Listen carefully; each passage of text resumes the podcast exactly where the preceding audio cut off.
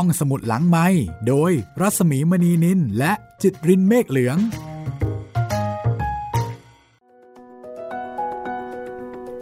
สวัสดีค่ะ ต้อนรับคุณผู้ฟังเข้าสู่รายการห้องสมุดหลังไม้นะคะ สวัสดีคุณจิตริน สวัสดีครับพี่หมี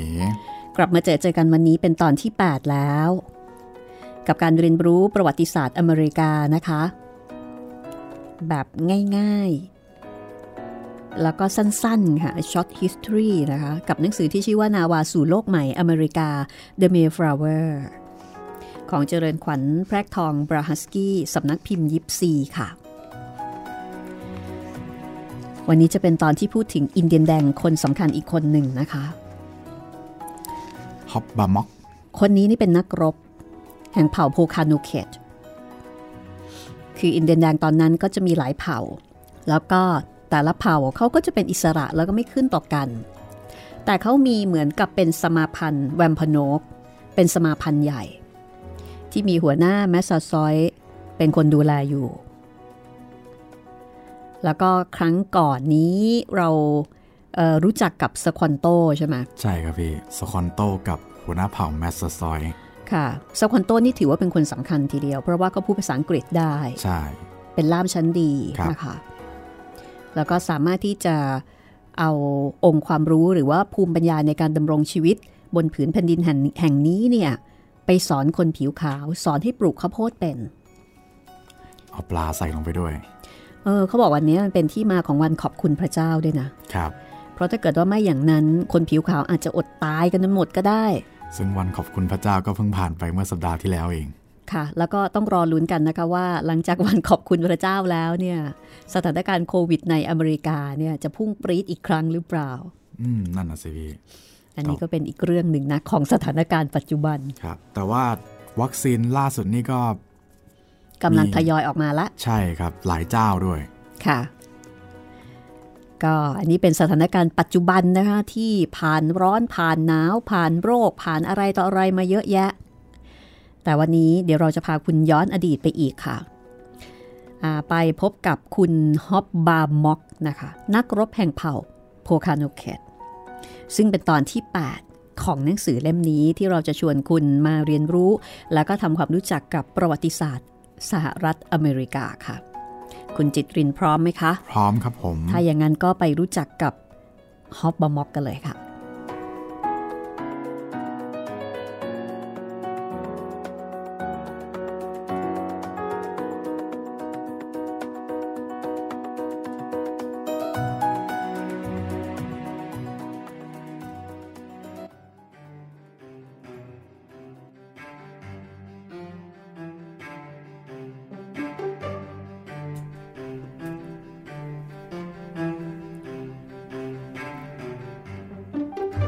บามอกเป็นนักรบประจำเผ่าที่หัวหน้าเผ่าแมสซาซอยรักและก็ไว้ใจมาก ถือได้ว่าเป็นนักรบที่มีตำแหน่งเทียบเท่าที่ปรึกษาของแมสซาซอยเลยก็ว่าได้ค่ะ เขาเป็นนักรบที่ฉลาดเฉลียว แล้วก็กล้าหาญเช่นเดียวกับหัวหน้าแมสซาซอยแต่ฮอบบามอกนั้นไม่เคยไว้ใจสควอนโตเลยแม้แต่น้อย จึงต้องนำลูกเมียอินเดียนแดงเข้ามาอยู่ร่วมกับชาวอาณานิคม ตามคำสั่งของแมสซาซอยด์ที่สั่งให้คอยจับตาดูสควอนโตกับพวกอังกฤษ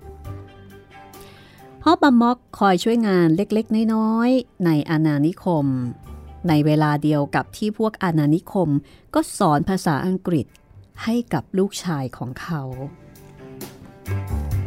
ในขณะที่ฮอบบาม็อกจับตาดูสคอนโตด้วยความไม่ไว้ใจ ก็มีอยู่ครั้งหนึ่ง เมื่อสคอนโตและฮอบบาม็อก เดินทางไปเจรจาการค้ากับอินเดียนแดงเผ่าเนมัสเคตเพื่อขอให้แลกเปลี่ยนสินค้ากับชาวอาณานิคม แต่สคอนโตกลับถูกอินเดียนแดงเผ่านั้น จับตัวไว้เป็นตัวประกัน อินเดียนแดงเผ่าเนมัสเคต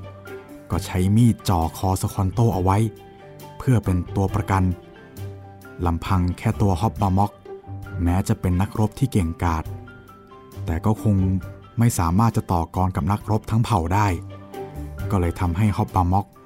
คิดว่าจะต้องกลับมาบอกให้พวกชาวอาณานิคมรู้ฮอบบาม็อกจึงลอบหนีกลับมา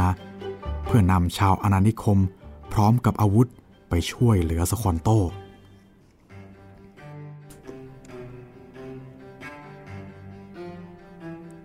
ปรากฏว่า วิลเลียมแบรดฟอร์ดเป็นห่วงสคอนโต แล้วก็โกรธ เผ่าเนมัสเคตมาก ก็ออกคำสั่งให้นำกำลังพลของชาวอาณานิคมไปช่วยสควอนโตออกมา ให้ช่วยออกมาให้ได้ หากพบว่าพวกเนมัสเคตฆ่าสควอนโต ก็ให้ตัดศีรษะหัวหน้าเผ่านั้นมาให้ตน จากนั้นทหารชาวอาณานิคม 14 คนภายใต้การนำของฮอบบามอกและกัปตันไมลส์สแตนดิช ก็ออกเดินทางไปยังเผ่าเนมัสเคตทันที เพื่อไปช่วยสควันโต โดยมีแผนการว่าจะบุกจู่โจมชิงตัวในเวลาเที่ยงคืน การชิงตัวสควันโตมานั้นไม่ใช่เรื่องยากสำหรับชายฉกรรจ์ที่มีอาวุธครบมือ ดังนั้นจึงสามารถนำตัวสควอนโตกลับมาได้ แม้ว่าสควอนโต จะกลับมายังอาณานิคมพลีมัธได้อย่างปลอดภัย แต่สิ่งที่ฮอบบามอกพบเห็น ก็ยิ่งทำให้สงสัยในตัวสควอนโตมากขึ้น ในเรื่องความเป็นคนเจ้าเล่ห์เพทุบาย เพราะแม้จะถูกจับเป็นเชลย แต่สควอนโตก็ดูไม่มีท่าทีเดือดเนื้อร้อนใจเลยแม้แต่น้อย วีรกรรมของฮอบบามอกที่ได้รับการบันทึกไว้อีกเรื่องหนึ่ง ก็เป็นช่วงปลายปีคริสต์ศักราช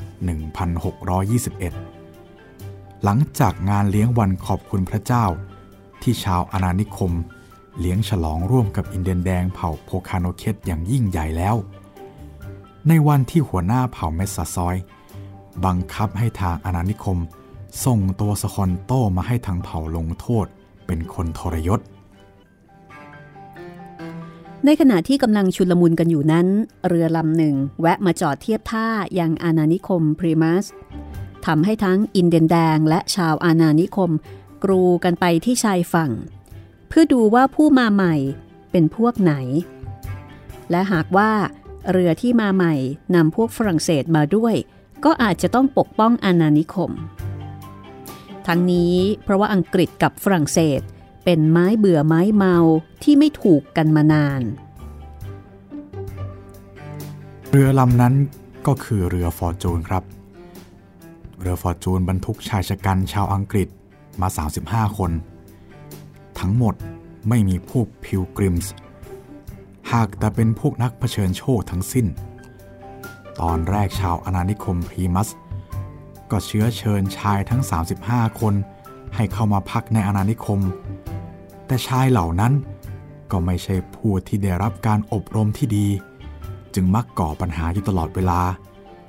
ทั้งลวนลามผู้หญิงในอาณานิคม แล้วก็ลักขโมย จนสุดท้ายวิลเลียมแบลดฟอร์ดก็เลยขอร้องให้แยกตัว แล้วก็ออกไปสร้างอาณานิคมใหม่ ชายชะกันเหล่านั้น ไปสร้างชุมชนใหม่ ใกล้เขตแดนของเผ่า นารากันเซต ซึ่งมีหัวหน้าเผ่าชื่อคาโนนิคัส แล้วก็ตั้งชื่ออาณานิคมว่า อาณานิคมเวสซากาเซตหัวหน้าเผ่านี้มีความเกลียดชังคนผิวขาวเป็นทุนเดิมอยู่แล้ว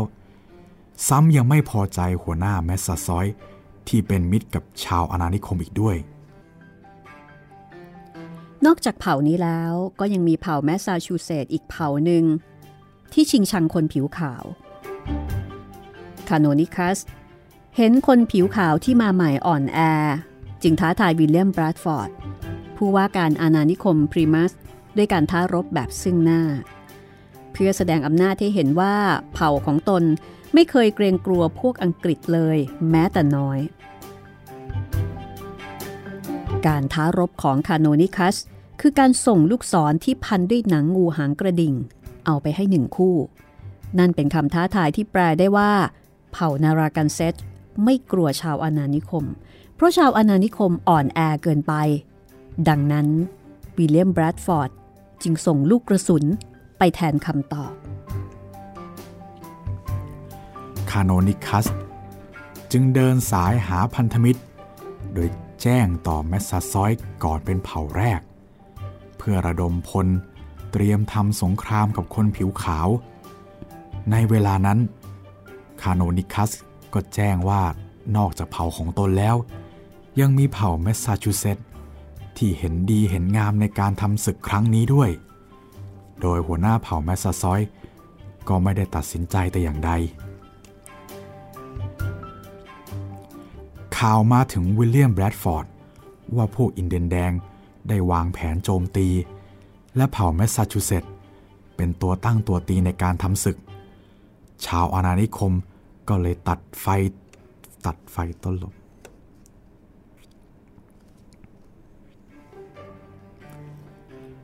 ชาวอาณานิคมจึงตัดไฟตั้งแต่ต้นลม โดยสังหารหัวหน้าเผ่าแมสซาชูเซตส์ก่อน แต่เผ่าแมสซาชูเซตส์อยู่ห่างไปทางเหนือของอาณานิคมพลีมัธ จึงต้องเดินทางขึ้นเหนือโดยทางเรือ ภารกิจหนนี้ ฮอฟบาร์ม็อกเป็นผู้นำทางไปค่ะ และเขาก็เป็นคนที่ลงมือสังหารหัวหน้าเผ่าแมสซาชูเซตส์ร่วมกับกัปตันไมล์สแตนดิช โดยออกอุบายลวง ว่าจะขอเจรจาแลกเปลี่ยนสินค้าระหว่างกัน แต่ว่าเมื่อพวกแมสซาชูเซตส์มาถึง ก็ฆ่าหัวหน้าเผ่าแล้วก็ผู้ติดตามจนหมดสิ้น จากนั้นก็ตัดศีรษะนำมาให้กับวิลเลียมแบรดฟอร์ด ฮอบบามอกอาศัยอยู่กับชาวอาณานิคม แล้วก็กลายมาเป็นเพื่อนสนิทแนบแน่นกับชาวอาณานิคม ในภายหลังเขาหันมานับถือศาสนาคริสต์และหลังจากที่สควอนโตเสียชีวิต ลูกชายของฮอบบามอกที่เติบโตขึ้นมาในอาณานิคม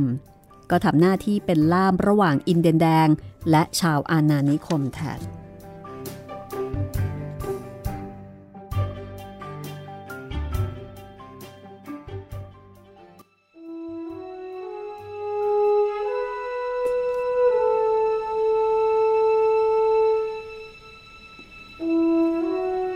ต่อไปจะเป็นเรื่อง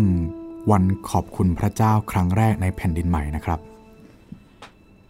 ในอเมริกายุคปัจจุบัน วันขอบคุณพระเจ้าจะตรงกับวันพฤหัสบดีที่ 4 ของเดือนพฤศจิกายนของทุกปี ในวันนี้ชาวอเมริกันก็จะใช้เวลาอยู่ร่วมกับครอบครัว เพื่อรับประทานอาหารมื้อใหญ่ด้วยกัน ลูกหลานพี่น้อง ที่อยู่ไกลจากครอบครัวเดิม ก็มักจะเดินทางกลับมาร่วมฉลองในเทศกาลนี้กันอย่างแสนสุข และก็อบอุ่นกันทั่วหน้า เช่นเดียวกับเทศกาลคริสต์มาสเมนูหลักประจำวันขอบคุณพระเจ้า คือการอบไก่งวงที่กินกันทุกครอบครัว จนถือเป็นสัญลักษณ์ประจำวันนี้ไปแล้ว วันขอบคุณพระเจ้าครั้งแรกในอเมริกานั้นเกิดขึ้นในอาณานิคมพรีมัสนี่เองค่ะ เมื่อชาวพิวกริมส์เข้ามาก่อร่างสร้างตัวบนผืนดินที่เคยเป็นอาณาเขตของเผ่าพาทูเซตพวกพิวกริมส์เรียกตัวเองว่านักบุญ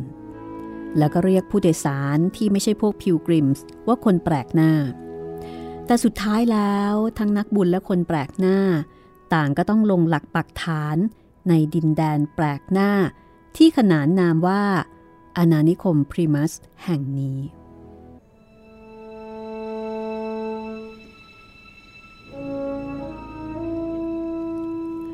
เมื่อแรกมาถึงเป็นช่วงฤดูหนาวแล้ว อีกทั้งยังร้อนแรมมาในเรือถึง 66 วันในสภาพอับชื้นแล้วก็เหน็บหนาว ผู้โดยสารเรือเมย์ฟลาวเวอร์จึงเจ็บป่วยกันทุกคนเเมื่อมาเผชิญอากาศหนาวเหน็บทารุณ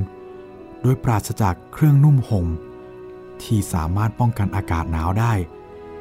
ผนวกกับการขาดแคลนอาหาร จึงทำให้ล้มป่วย แล้วก็เสียชีวิตกันเป็นใบไม้ร่วง จนกระทั่งย่างเข้าฤดูใบไม้ผลิชาวอาณานิคมก็ลดจำนวนลงเหลือเพียงครึ่งหนึ่งเท่านั้น เมื่อสคอนโต เข้ามาสอนชาวอาณานิคม ให้เพาะปลูกข้าวโพดแล้วก็พืชผลอื่นๆ อีกทั้งยังสอนให้ล่าสัตว์จับปลา ก็ทำให้ชาวอาณานิคม ลงมือปลูกข้าวโพด แล้วก็ถั่ว ตามวิธีที่สคอนโตสอนให้ทำปรากฏว่า ทั้งข้าวโพดและถั่ว ก็เจริญงอกงามเป็นที่น่าพอใจ ก่อนหน้าที่สคอนโตจะเข้ามาสอนเรื่องเพาะปลูกนี้ ชาวอาณานิคม พยายามปลูกพืชจากเมล็ดพันธุ์ที่นำมาด้วย แต่ปรากฏว่าปลูกไม่ขึ้น ผลการสอนของสควอนโตนี่เองนะคะ ก็ทำให้พวกชาวอาณานิคมสามารถจะปลูกพืชผลได้ดี แล้วก็เจริญงอกงาม หลังจากเก็บเกี่ยว ปรากฏว่าผลิตผลที่ได้ในปีแรกนั้นมากมาย จนสามารถจัดงานเลี้ยงได้ ผู้ว่าการอาณานิคมคือวิลเลียมบรัดฟอร์ด ก็เลยคิดจัดงานเลี้ยงวันขอบคุณพระเจ้าขึ้น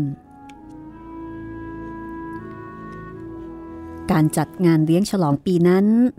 ก็เพื่อที่จะแสดงความขอบคุณต่อพระเจ้า ที่ช่วยให้รอดพ้นจากความตายหลังฤดูหนาวอันยาวนานปีแรก แล้วก็เพื่อเป็นการสานสัมพันธ์อันดี ระหว่างชาวอาณานิคม กับอินเดียนแดงของหัวหน้าเผ่าแมสซาซอยด้วย ในงานนี้วิลเลียมแบรดฟอร์ดจึงเชิญแมสซาซอยและอินเดียนแดงในเผ่ามาร่วมงาน ซึ่งบรรดาอินเดียนแดงต่างก็รับคำเชิญ ด้วยความยินดีอย่างยิ่ง แถมส่งเนื้อกวางมาร่วมงานอีกต่างหาก งานเลี้ยงวันขอบคุณพระเจ้าครั้งแรกในอเมริกา เกิดขึ้นในวันที่ 21 พฤศจิกายน ปีคริสต์ศักราช 1621 โดยสืบค้น จากหลักฐานของเอ็ดเวิร์ดวินสโลว์ที่ลงวันที่ 12 ธันวาคม ปีเดียวกัน บันทึกเอาไว้ว่าข้าวโพดและข้าวสาลีของเรา เติบโตงอกงามดีมาก ทั้งนี้เป็นเพราะพระผู้เป็นเจ้า ทรงอำนวยพรสู่เรา แม้ตอนแรก เรากังวลว่าข้าวโพดของอินเดียนแดงจะเติบโตหรือไม่ แต่ปรากฏว่าข้าวโพดพวกนี้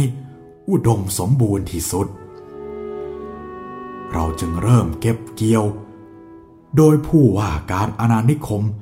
ส่งชายชะกันสี่คน ไปเก็บเกี่ยวข้าวโพด เราจึงจัดงานเลี้ยงฉลองกันในอาณานิคม พวกอินเดียนแดง กับหัวหน้าเผ่าผู้ยิ่งใหญ่แมสซาซอย ก็มาร่วมงานด้วย พวกอินเดียนแดงมากันเก้าสิบคน จากนั้นพวกชายอินเดียนแดงก็ออกไปล่ากวางกัน แล้วก็แบกกวางห้าตัว มามอบให้ผู้ว่าการอาณานิคมของเราเป็นอาหาร เรากินดื่มร่วมกันอยู่ถึงสามวันสามคืน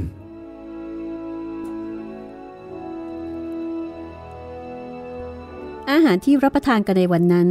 คือเนื้อกวาง ไก่งวง เป็ดป่าห่านป่า ปลาคอสปลากระพง รวมทั้งพืชผลที่เก็บเกี่ยวได้ในปีนี้ คือข้าวโพดข้าวสาลีข้าวบาเล่ ถั่ว และสควอช แล้วก็มีผลไม้จำพวกสตรอเบอรี่ลาสเบอร์รี่ แล้วก็องุ่นป่า ซึ่งขึ้นอยู่มากมายในบริเวณนั้น เครื่องดื่มนั้นคงจะขาดไม่ได้ และก็แน่นอนว่าพวกพิวกริมส์ยังมีเบียร์แล้วก็วิสกี้ที่นำมาจากอังกฤษ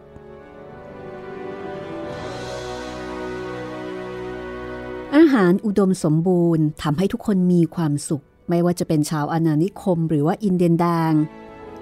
ในการปรุงอาหารทั้งหมด ใช้แม่ครัว 4 คน คือเอลินอร์บิลลิงตันอลิซาเบธฮอปกินส์แมรี่บริวสเตอร์ และซูซาน่าไวท์โดยมีเด็กๆ เป็นลูกมือในการช่วยปรุงและก็ยกไปเสิร์ฟ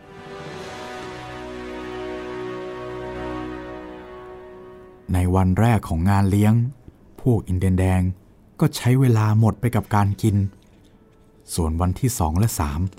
ก็ใช้เวลาไปกับการต่อสู้แบบมวยปล้ำวิ่งแข่ง ร้องเพลง แล้วก็เต้นรำกับหนุ่มสาวในอาณานิคมพรีมัส การละเล่นในงานเลี้ยงทั้งสามวัน คือการแข่งขันยิงปืนและธนู การแข่งขันมวยปล้ำทุกคนมีความสุขกันทั่วหน้าในการกินดื่มร่วมกัน แม้จะสื่อสารระหว่างกันไม่ได้ก็ตามที แต่สคอนโตก็ช่วยเป็นล่ามให้สำหรับพวกพิวกริมส์แล้ว การจัดงานเลี้ยงฉลองวันขอบคุณพระเจ้า ก็คือประเพณีที่เคยกระทำสืบมา ตั้งแต่ครั้งที่ยังอาศัยอยู่ในยุโรป ซึ่งต้องย้อนกลับไปสู่อังกฤษ นั่นคือเทศกาลเฉลิมฉลอง หลังการเก็บเกี่ยว ซึ่งเป็นประเพณีอย่างหนึ่งของอังกฤษ โดยเฉพาะช่วงการปฏิรูปอังกฤษ ในยุคสมัยของพระเจ้าเฮนรีที่ 8 ยุคนั้นมีวันหยุดของชาวคริสต์นิกายแคทอลิกหลายวัน ก่อนปีคริสต์ศักราช 1536 อังกฤษมีวันหยุดทางศาสนา 95 วัน บวกกับวันอาทิตย์อีก 52 วัน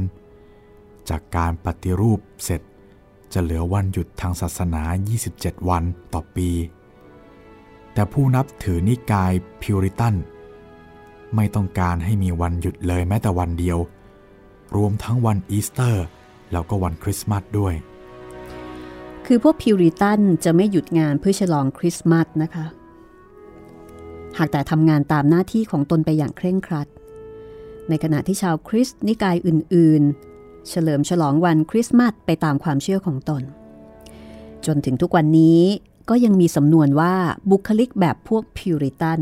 ซึ่งหมายถึงบุคคลที่ขยันขันแข็งทำงานหนัก ซื่อสัตย์แล้วก็อุทิศตนเพื่อศาสนา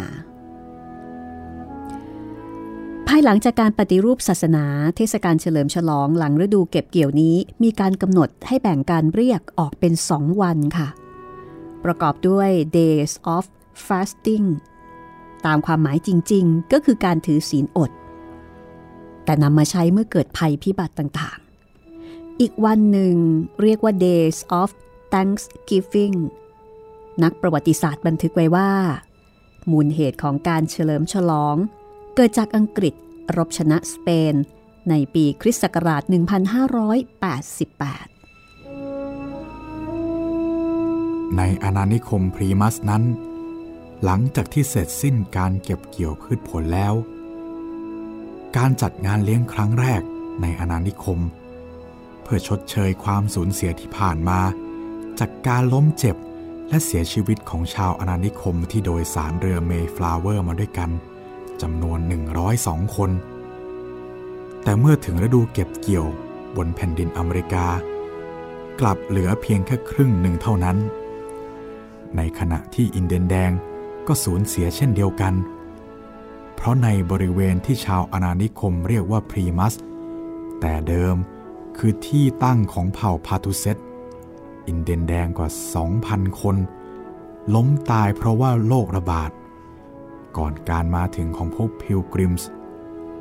การเยียวยาความทุกข์ยากในอดีต ด้วยความศรัทธาและความหวัง ถึงอนาคตที่งดงาม คือสิ่งที่สร้างพลังใจให้มนุษย์มาทุกยุคทุกสมัย แต่นั่นคือการฉลองวันขอบคุณพระเจ้า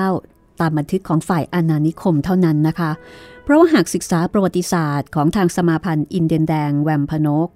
กลับแตกต่างกันไปโดยสิ้นเชิงค่ะ ฝ่ายอินเดียนแดงบันทึกเอาไว้ว่า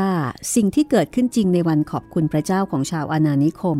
คือการที่พวกอาณานิคมยิงปืนและปืนใหญ่ เป็นการเฉลิมฉลอง หัวหน้าเผ่าแมสซาซอยคิดว่าเกิดสงครามในอาณานิคม จึงรวบรวมนักรบอินเดียนแดง 90 คนไปดูลาดเหล่า พอไปถึงอาณานิคม จึงรู้ว่ามีงานเลี้ยงเฉลิมฉลองกัน พวกอาณานิคมก็เลยยิงปืนใหญ่เป็นการฉลอง อินเดียนแดงเลยตัดสินใจตั้งค่ายอยู่ใกล้ๆ เพื่อสังเกตการว่าเรื่องที่ชาวอาณานิคมพูดนั้นจริงหรือไม่ แต่การที่มีนักรบอินเดียนแดงมาตั้งค่ายใกล้ๆ ก็ทำให้ชาวอาณานิคมนึกหวาดกลัวขึ้นมา แต่กระนั้นก็ไม่ได้เชื้อเชิญอินเดียนแดงไปร่วมงานฉลองก่อนแต่อย่างใด คาดว่าอาจจะเชิญทีหลัง เมื่อเห็นว่าอินเดียนแดงนั้นมาป้วนเปี้ยน รอบๆอาณานิคม ก็เลยคิดว่าไหนๆมีอาหารมากมาย คงไม่เป็นไร หากจะให้อินเดียนแดงร่วมงานเลี้ยง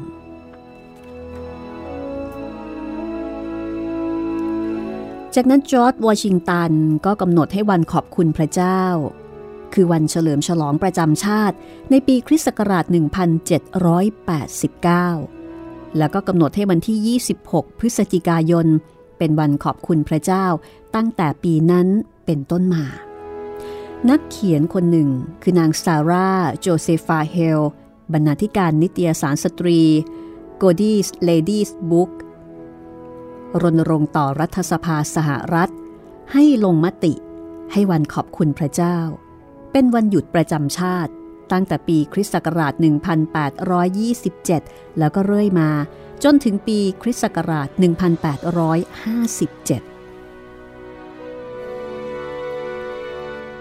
นักเขียนหญิงรายนี้ ก็เขียนเมนูสำหรับวันขอบคุณพระเจ้า อย่างเช่นพายฟักทอง ไก่งวง และมันบด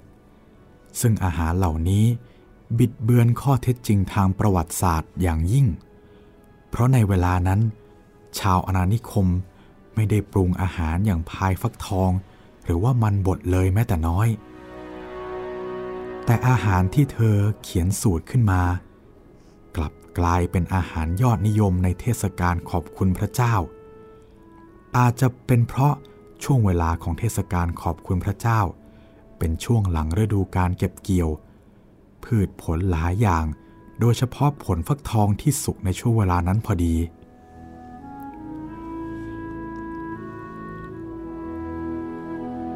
จากนั้นในปีคริสต์ศักราช 1863 ประธานาธิบดีอับราฮัมลินคอนก็ประกาศให้วันขอบคุณพระเจ้า คือวันที่ 26 พฤศจิกายน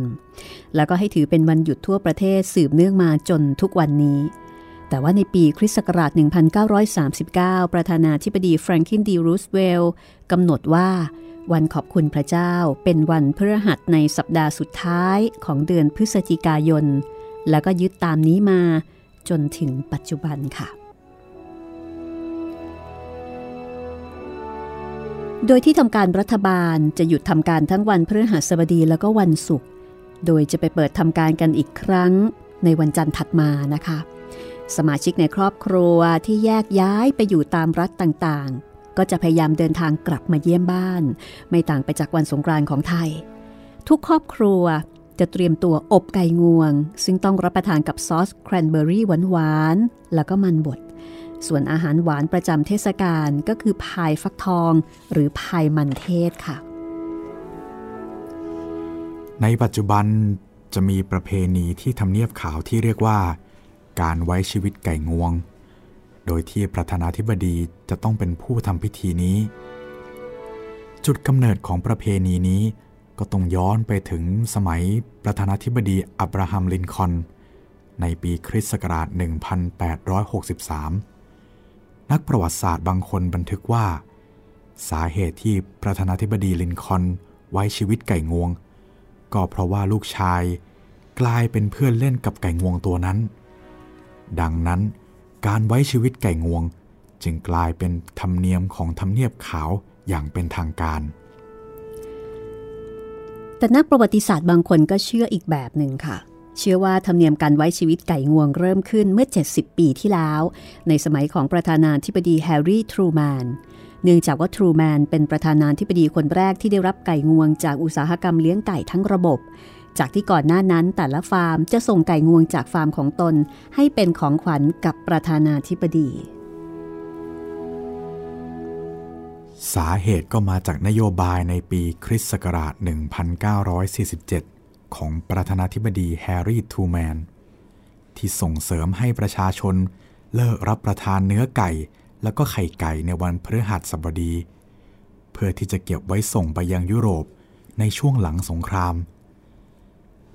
แต่กลับสร้างความไม่พอใจอย่างรุนแรงให้กับคนอเมริกัน เนื่องจากวันขอบคุณพระเจ้า วันคริสต์มาสแล้วก็วันปีใหม่ในปีนั้น ตรงกับวันพฤหัส ก็เลยก่อให้เกิดการประท้วงที่เรียกว่า Hen for Harry ซึ่งเกษตรกรผู้เลี้ยงไก่ ส่งไก่เป็นๆไปยังทำเนียบขาว ประธานาธิบดีคนอื่น เคยทำพิธีไว้ชีวิตไก่งวงนี้ด้วยเช่นกันนะคะ รวมถึงประธานาธิบดีอย่างจอห์นเอฟเคนเนดีที่มีการจัดงานอย่างไม่เป็นทางการ เพียงแค่ไม่กี่วันก่อนที่จะถูกลอบสังหาร เมื่อปีคริสต์ศักราช 1963 ซึ่งงานที่จัดขึ้นนี้ก็มีบรรยากาศอย่างเป็นกันเอง แล้วก็เชิญนักข่าวมาร่วมด้วย จนกลายเป็นต้นแบบพิธีไว้ชีวิตไก่งวงในปัจจุบันนี้ ในสมัยของประธานาธิบดีคนอื่น ๆ อย่างริชาร์ดนิกสัน จิมมี่คาร์เตอร์ แล้วก็โรนัลด์เรแกนเคยมีรายงานข่าวการไว้ชีวิตไก่งวง ที่ถูกส่งให้เป็นของขวัญด้วยเช่นกัน โดยไก่เหล่านั้นถูกส่งไปอยู่ในฟาร์มแทนค่ะ แม้ว่าการฉลองวันขอบคุณพระเจ้าในปัจจุบัน จะมีการเพิ่มความหมายใหม่ ๆ ออกไป จนแทบจะไม่เหลือความหมายเดิม แต่สำหรับคนอเมริกันแล้ว ก็ถือว่าหัวใจของวันขอบคุณพระเจ้า คือการแบ่งปัน โบสถ์หลายแห่ง จึงมีการแจกอาหารมื้อพิเศษให้กับคนจรจัด แล้วก็ขอรับบริจาคเพื่อซื้อไก่งวง แล้วนำไปมอบให้ครอบครัวที่มีฐานะยากจน เพราะว่าต้องการให้ทุกคนมีความสุขในวันนี้ร่วมกัน หากมองย้อนกลับไปในประวัติศาสตร์ หากปราศจากอินเดียนแดงอย่างสคอนโตแมสซาซอย ฮอบบามอกและอินเดียนแดงคนอื่นๆ ที่คอยดูแลช่วยเหลือชาวอาณานิคม ให้รอดพ้นจากความตาย คนอเมริกันคงไม่สามารถฉลองวันขอบคุณพระเจ้าหนแรก และอาจจะไม่มีการฉลองหนต่อมาได้อย่างแน่นอน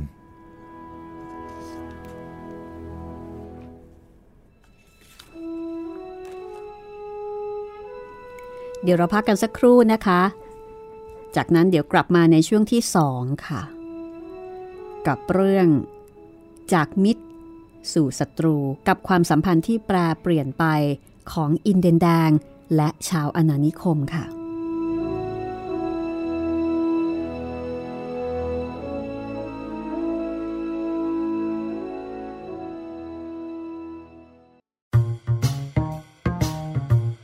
ห้องสมุดหลังไม้โดยรัสมีมณีนินและจิตรินเมฆเหลือง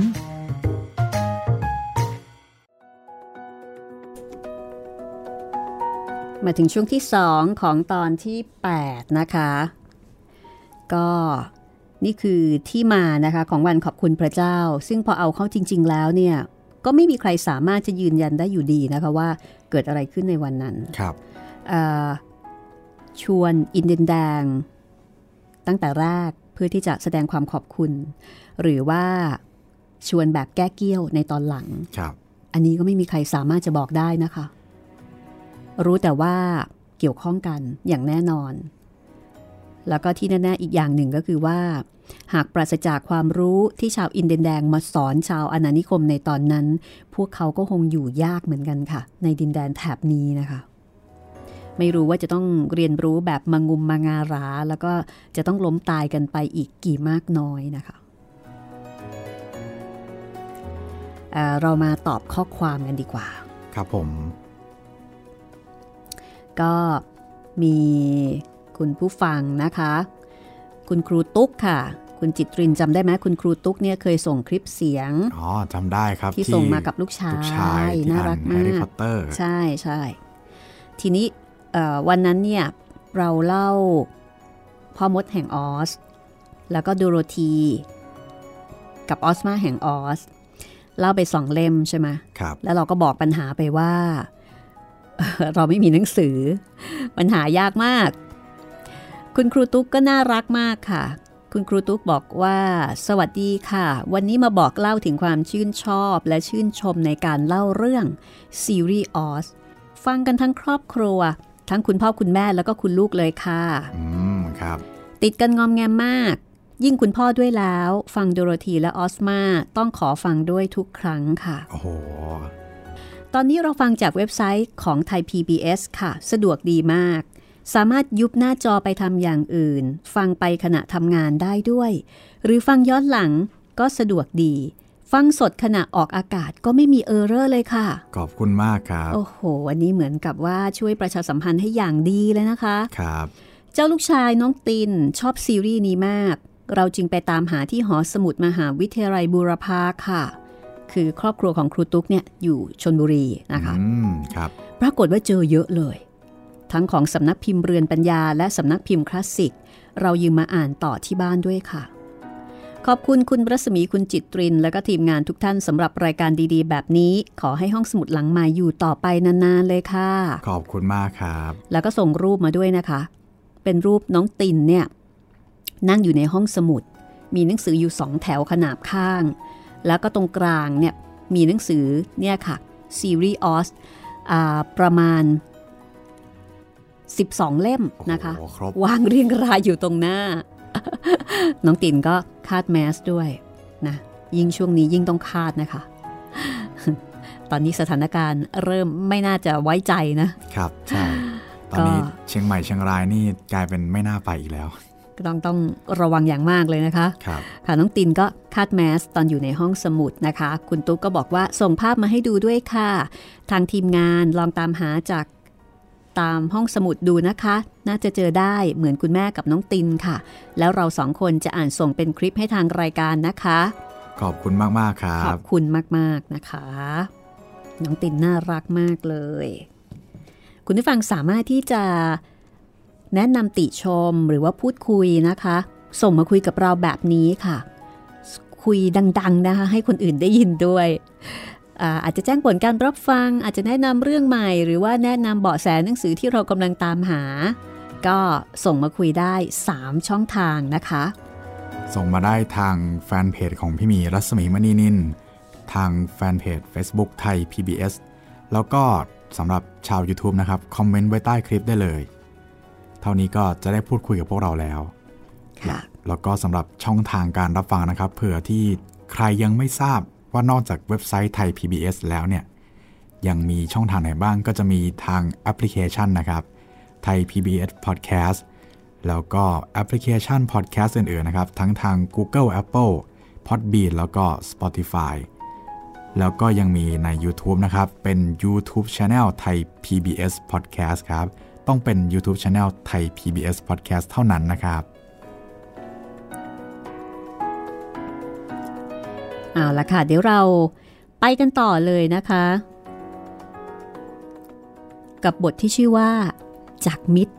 สู่ศัตรูค่ะ คือสถานการณ์ตอนแรกเนี่ยยังต้องพึ่งพากันอยู่เนาะใช่พี่ ยังดูรักใคร่กลมเกลียว ก็เหมือนกับว่ามีการช่วยเหลือเจือจานกัน ตอนนี้นี่จะกลายเป็นศัตรูกันแล้ว ก็เดี๋ยวลองดูนะคะว่า เส้นทางความสัมพันธ์ของชาวอาณานิคมกับชาวอินเดียนแดงเนี่ยมันเปลี่ยนไปได้ยังไง มีอะไรเป็นเหตุปัจจัยนะคะ เอาละค่ะ ถ้าเช่นนั้นเราไปฟังกันต่อเลย The Mayflower นาวาสู่โลกใหม่ อเมริกา ของคุณเจริญขวัญแพรกทองบราฮัสกี้สำนักพิมพ์ยิปซีค่ะ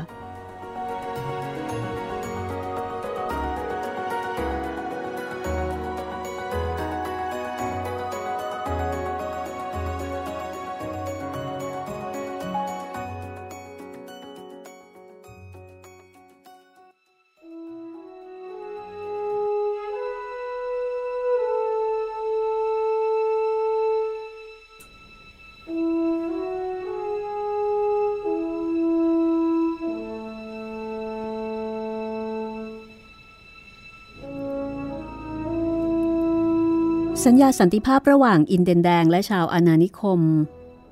ก่อตัวขึ้นตั้งแต่วันที่อินเดียนแดงชื่อซาโมเซตเดินเข้ามาทักทาย แล้วก็กล่าวต้อนรับชาวอาณานิคม จากนั้นก็นำสควอนโตมาเป็นครู สอนการปลูกข้าวโพดแล้วก็จับปลาไปจนถึงหัวหน้าเผ่า แวมพานอกซึ่งเป็นสหพันธ์อินเดียนแดงนะคะที่เรียกกันว่าหัวหน้าแมสซาซอยด์ มาร่วมลงนามในสัญญาสันติภาพ ระหว่างอินเดียนแดงแวมพโนก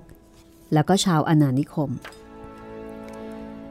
สัญญาสันติภาพฉบับนั้นก็ถือเป็นหลักฐานสำคัญทางประวัติศาสตร์ฉบับหนึ่งละค่ะ หากพิจารณาดูอย่างละเอียดก็จะเห็นว่าเป็นสัญญาที่ทั้งสองฝ่ายได้ประโยชน์ร่วมกัน เพราะว่าเวลานั้นแมสซาซอยเองก็มีปัญหายุ่งยากทางการปกครองอินเดียนแดงบางเผ่าอย่างเผ่านาร์รากันเซตต์ และแมสซาชูเซตส์ไม่นิยมผูกมิตร กับคนผิวขาว ทั้งสองเผ่าจึงพยายามนะครับ ที่จะแย่งชิงอำนาจของแมสซาซอยเพื่อขึ้นเป็นหัวหน้าใหญ่แทน เพื่อที่จะได้มีอำนาจในการชี้ขาดปกครองอินเดียนแดงทุกเผ่าที่รวมตัวกันเป็นสหพันธ์อินเดียนแวมพานอก จึงพยายามตลอดเวลาในการบั่นทอนอำนาจของแมสซาซอย ซึ่งตัวแมสซาซอยก็รู้ดีที่สุดครับ จึงคิดจะยืมมือชาวอาณานิคมมาเป็นพันธมิตร หากวันใดเผ่าอื่นรุกรานเผ่าโพคาโนเคสของตน ก็จะได้อาศัยพึ่งพาอาวุธของชาวอาณานิคม เช่นปืนและปืนใหญ่ อีกทั้งเมสซาซอยเอง ก็ไม่อยากให้ปากกระบอกปืนของพวกอังกฤษเหล่านั้น พุ่งเป้ามาที่เผ่าของตนด้วย ช่วงแรกที่ผู้โดยสารเรือเมย์ฟลาวเวอร์มาขึ้นฝั่งที่ดินแดน อันเคยเป็นเผ่าพาทูเซตแมสซาซอยซึ่งจับตามองความเคลื่อนไหวของพวกอังกฤษอย่างใกล้ชิด ก็มีความคิดว่า การที่พวกคนอังกฤษเหล่านี้นำผู้หญิงมาด้วย หมายถึงไม่ได้จะมาสู้รบ หรือทำสงคราม แต่หมายถึงต้องการมาตั้งถิ่นฐานบ้านเรือนมากกว่าที่จะมาก่อศึกทางที่ดีที่สุดสำหรับเผ่าตน ก็น่าจะเป็นการผูกมิตร มากกว่าศัตรู แต่ในเวลาเดียวกัน ชาวอาณานิคมก็หวาดกลัวอินเดียนแดง จึงคิดว่าหากสามารถผูกมิตรกับอินเดียนแดงได้ ก็คงจะดีกว่าอยู่อย่างโดดเดี่ยว บนแผ่นดินใหม่ที่ไม่รู้จักผู้ใดเลยอาณานิคมแรก คืออาณานิคมเจมส์ทาวก็อยู่ไกลมาก ซ้ำมีข่าวแววมาเรื่อยๆ ว่าอินเดียนแดง บุกโจมตีอาณานิคมเจมส์ทาว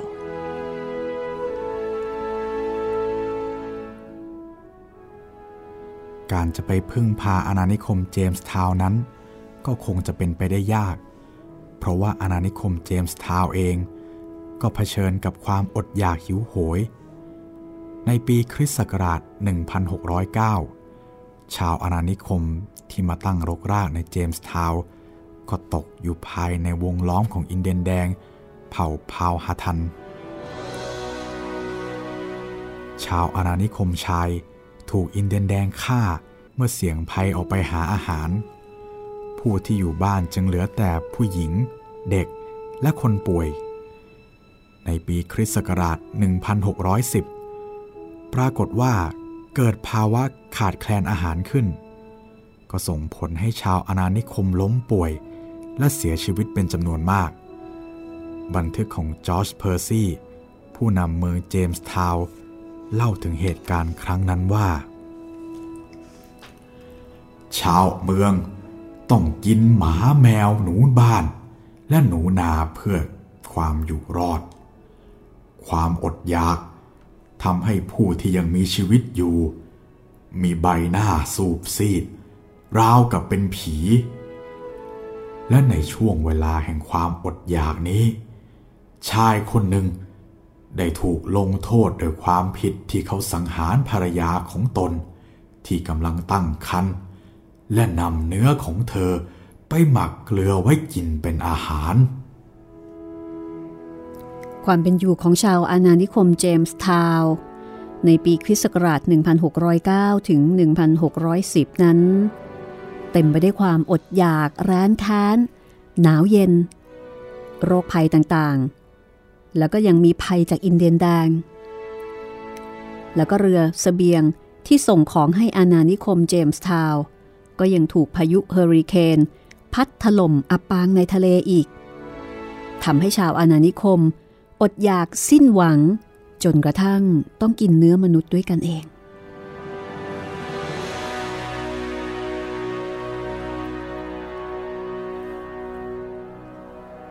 นอกจากความอดอยากหิวโหยแล้ว ก็ยังมีภัยจากอินเดียนแดงเผ่าพาวฮาทัน ซึ่งหลังจากโพคาฮอนทัส และเผ่าฮาทันผู้เป็นบิดาเสียชีวิต พี่ชายของหัวหน้าเผ่าพาวฮาทัน ก็ฆ่าล้างบางชาวอาณานิคมเจมส์ทาวน์ทันที เรื่องนี้แพร่กระจายไปอย่างรวดเร็ว ในเวลานั้น เชื่อว่าชาวอาณานิคมพลีมัธทุกคนจะต้องเคยได้ยิน ดังนั้น การอยู่ร่วมกันอย่างสันติกับอินเดียนแดง จึงเป็นทางออกที่ดีที่สุด ทั้งสองฝ่ายจึงอยู่ร่วมกันอย่างราบรื่น ตลอดระยะเวลา 50 ปี คือตราบชั่วอายุของหัวหน้าเผ่าแมสซาซอยนั่นเองค่ะในงานวันเลี้ยงฉลองขอบคุณพระเจ้าปีแรกที่กินเลี้ยงกันถึง 3 วัน 3 คืน แมสซาซอยหยอกล้อกับเด็กๆ ลูกชายชาวอาณานิคม โดยเฉพาะลูกชายของเอ็ดเวิร์ดวินสโลแต่หากมีความสามารถพิเศษจะมองเห็นอนาคตได้ แมสซาซอยอาจจะแปลกใจ ที่เด็กน้อยซึ่งตนหยอกล้อในวันนั้น คือลูกชายของเอ็ดเวิร์ดวินสโลผู้ซึ่งเติบโตขึ้นมา เป็นผู้ว่าการอาณานิคม และเป็นผู้นำการรบกับหัวหน้าเผ่าคนต่อไป ที่เป็นลูกชายของแมสซาซอยเอง ที่ชื่อเมตาโคม หรือรู้จักกันในนามคิงฟิลิป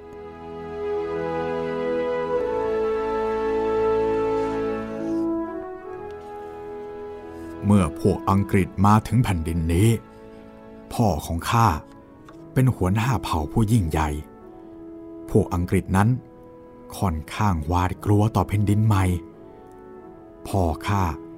ออกคำสั่งว่าห้ามทำร้ายพวกอังกฤษ พ่อมอบของขวัญล้ำค่าให้พวกอังกฤษ คือข้าวโพด แล้วสอนให้เพาะปลูก พ่อข้ามอบที่ดินให้พวกอังกฤษมากมาย มากกว่าแผ่นดินที่เผ่าข้าถือครองในเวลานี้เสียอีก นี่คือคำกล่าวของคิงฟิลิป แห่งแวมพโนก ซึ่งก็คือเมตาโคม ลูกชายของหัวหน้าแมสซาซอยนั่นเองนะคะ คือช่วงที่หัวหน้าแมสซาซอยเป็นหัวหน้าใหญ่ของอินเดียนแวมพโนก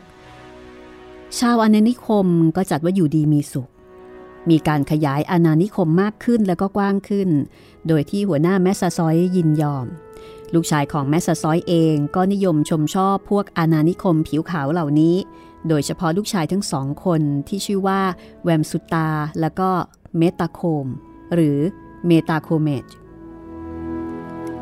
จากนั้นในปีคริสต์ศักราช 1660 ค่ะ ลูกชายทั้งสองของแมสซาซอยคือแวมสุตา และก็เมตาโคม เดินทางไปที่อาณานิคมพรีมัส เพื่อยื่นคำร้องขอเปลี่ยนชื่อต่อศาลแห่งพรีมัส โดยแวมสุตาเปลี่ยนชื่อเป็นอเล็กซานเดอร์ ส่วนเมตาโคมเปลี่ยนชื่อเป็นฟิลิป ดังนั้นนะคะ หากไม่นิยมชมชอบชาวอังกฤษ ลูกชายของ แมสซาซอยคงไม่เปลี่ยนชื่อเป็นอังกฤษเช่นนี้แน่นอน โดยเฉพาะเมตาโคมนั้นยังสั่งซื้อเสื้อผ้าแบบชาวตะวันตกจากบอสตันอีกต่างหาก ก็แสดงถึงความนิยมอังกฤษอย่างชัดเจน เมื่อแมสซอยเสียชีวิต แวมสุตาหรือว่าอเล็กซานเดอร์ ก็ขึ้นเป็นหัวหน้าแทน แต่เป็นหัวหน้าเพียงแค่ช่วงเวลาสั้นๆ ก็เสียชีวิตลง เมตาโคมหรือว่าฟิลิป จึงขึ้นมาเป็นหัวหน้าเผ่า ในปีคริสต์ศักราช 1662 ภรรยาม่ายของแวมสุตา คือเพื่อนสนิทที่สุดของหัวหน้าเผ่าคนใหม่ นอกจากภรรยาม่ายของพี่ชายคือเพื่อนสนิทแล้ว ฟิลิป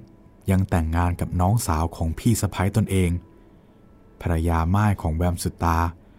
ไม่ใช่หญิงอินเดียนแดงธรรมดา แต่เธอเป็นนักรบ และที่ปรึกษาทางการรบแก่ฟิลิป ในสงครามครั้งสำคัญ ระหว่างอินเดียนแดงแวมพานก และชาวอาณานิคมพรีมัส ในเวลาต่อมาด้วย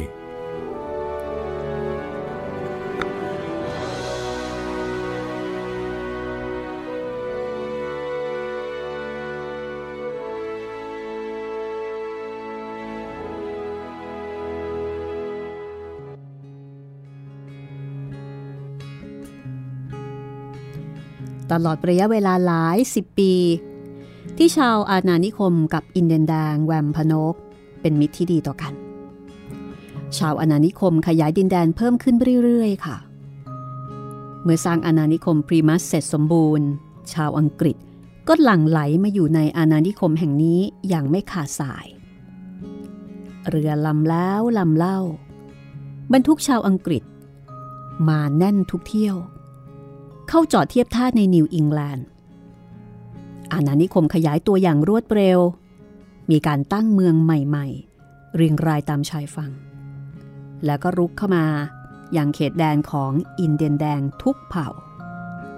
ทำให้ขอบเขตที่อยู่อาศัยของอินเดียนแดงนั้น ค่อยๆ ลดน้อยลงเรื่อยๆ เพราะมีการขยายอาณานิคมและที่ดินเพาะปลูกออกไปเรื่อยๆ เช่นกัน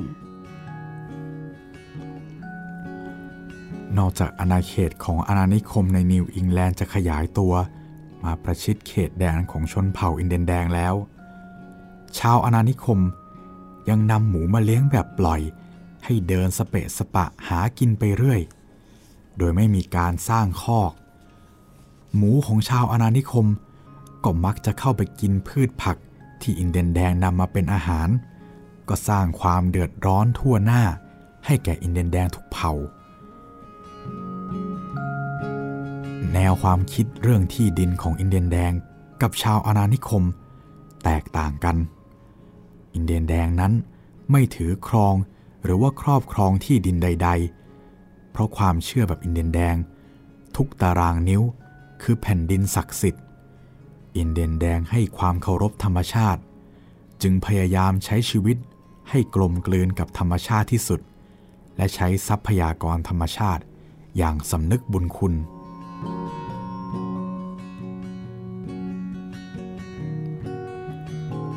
อินเดียนแดงนั้นเชื่อว่าทุกสิ่งทุกอย่างในธรรมชาติเป็นพี่น้องกับอินเดียนแดงทั้งสิ้น พวกเขาจึงไม่ครอบครองผืนดินใด ๆ ตรงข้ามกับชาวอาณานิคม ที่รากฐานเดิมมาจากอังกฤษ ที่มีระบบคิดอีกแบบ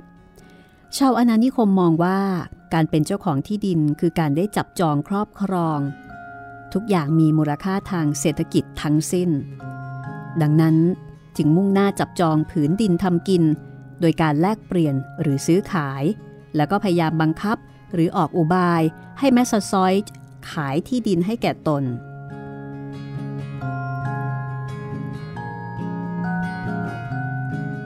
และนอกเหนือจากอาณานิคมของอังกฤษแล้ว พวกสวีเดช สเปน ฝรั่งเศส และดัช ยังมาตั้งอาณานิคมในบริเวณนิวอิงแลนด์ด้วยเช่นกัน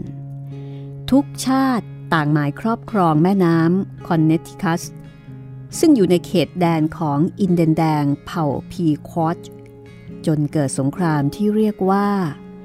สงครามพีควอต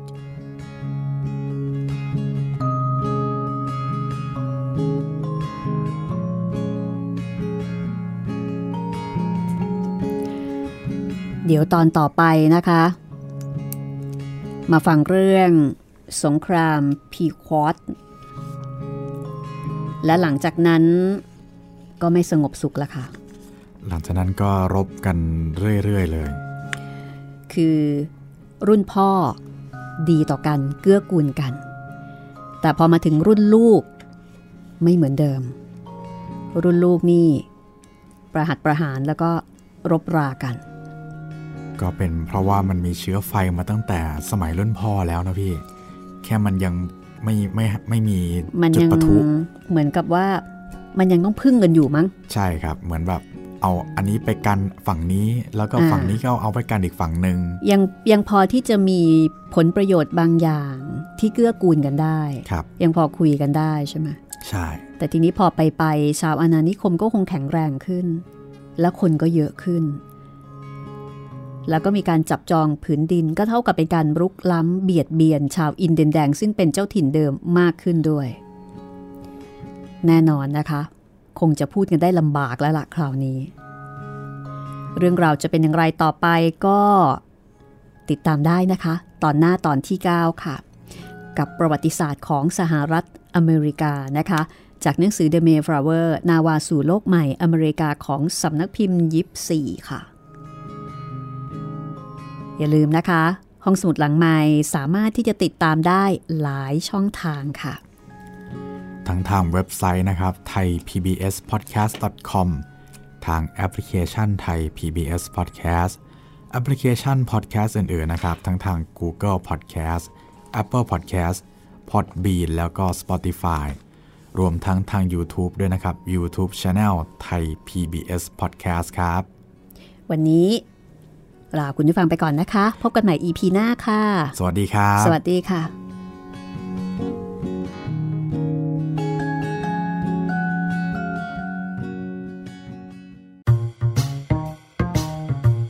ห้องสมุดหลังไม้โดยรัสมีมณีนินและจิตรินเมฆเหลือง